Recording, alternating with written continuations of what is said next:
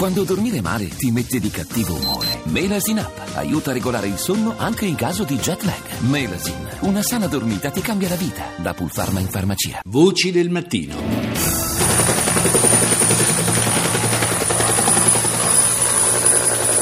Your position. 33, Yes. 51, AC, 52.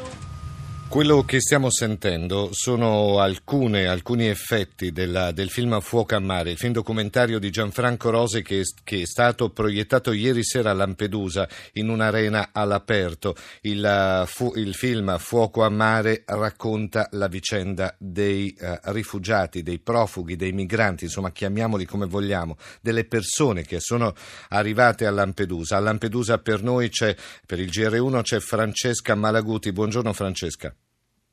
Eh, buongiorno, eh, Lampedusa, come avete detto, è reduce da una serata davvero speciale perché era la prima volta eh, che qui è stato proiettato il documentario Fuoco a mare in cui i lampedusani e i migranti dell'isola sono i protagonisti, molti di loro non avevano avuto ancora la possibilità di vederlo e infatti c'erano proprio tutti, hanno voluto esserci tutti in piazza, tutto eh, esaurito. C'era anche il regista Gianfranco Rosi che ha detto di essere più emozionato qui eh, che a Berlino, perché ha detto questo è una, questa è una giuria intanto più numerosa e poi più severa perché ci sono loro Sì, eh, sullo sì, sì. schermo, quindi lo, lo abbiamo visto davvero, eh, davvero molto teso eh, quando è stato presentato il film eh, davanti allo schermo e tra l'altro ha ricevuto la cittadinanza onoraria dal sindaco di Lampedusa, Giuseppe Nicolini, quella sera proprio in dono eh, per questa pellicola che- con cui lui ha portato alla ribalta l'isola, ma soprattutto ha riacceso i riflettori eh, su, questa, su questa situazione molto particolare eh, di Lampedusa che continua ed è quasi quotidiana. Francesca, tu hai raccolto delle voci e mh, vorremmo capire, vorremmo sentire queste voci che hai raccolto. Sì, le voci sono storie di integrazione vera, quotidiana tra lampedusani eh, e migranti e una eh, di quelle che ho ascoltato è quella di Antonino Taranto, il responsabile dell'archivio storico eh, di Lampedusa, un- una sorta di museo che raccoglie foto, documenti e scritti eh, che raccontano la storia dell'isola, quindi una memoria storica. Sentiamo le parole del eh, dottor Taranto.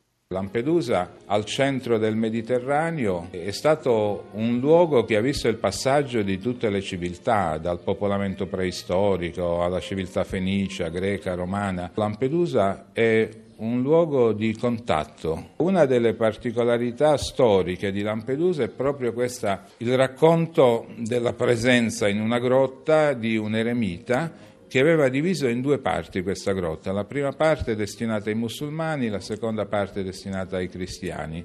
Ecco, questo è un primissimo esempio di tolleranza, di convivenza, possiamo dire addirittura di accoglienza. Una grotta quindi che diventa il luogo del dialogo ed è molto bello quello che abbiamo sentito Francesca. Sì, ehm, e Taranto ci ha voluto dire che non è una novità eh, per Lampedusa l'incontro eh, tra le culture. Eh, I lampedusani che però lo mettono in pratica nel quotidiano sono tanti e anche il signor Antonino non era solo. Sentite.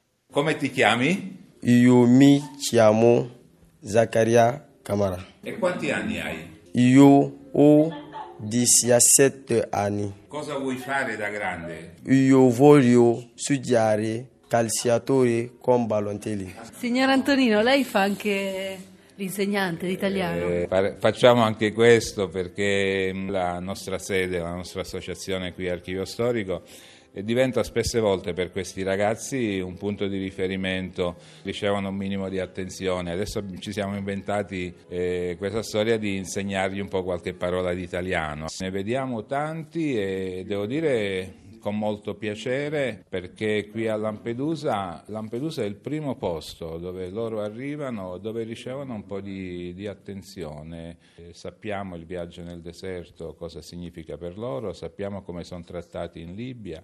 Uno di loro l'altro giorno eh, mi ha scritto ringrazio Allah, l'Onnipotente, e ringrazio la Marina italiana perché mi ha salvato a un passo dalla morte. Ecco, per loro Lampedusa è questo, Lampedusa è il, il porto della salvezza, è, è veramente l'inizio di una nuova vita.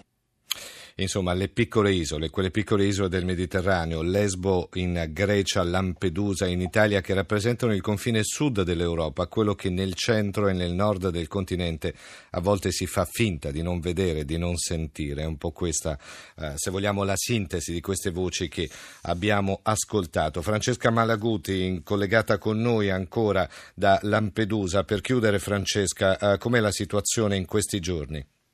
In questi giorni Lampedusa è un luogo dove stanno venendo in tanti anche diciamo dall'Europa. Infatti ieri c'era l'alto rappresentante delle politiche estere dell'Unione, Federica Mogherini, che proprio da qui ha voluto rispondere ai microfoni dei giornalisti a quei paesi che ergono muri e fili spinati in questo momento. E ha detto non è così eh, che si gestisce il fenomeno, è una vergogna e ha invitato i paesi membri a prendere esempio da questa isola isola e possiamo dire anche da, dalle altre isole come, eh, come Lesbo che, eh, su cui sarà tutta l'attenzione oggi. Ricordiamo infatti come ha detto anche il vostro ospite precedente che anche Papa Francesco è venuto qui eh nel sì, 2013. Eh sì.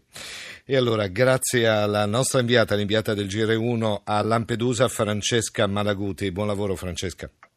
E buon lavoro a voi.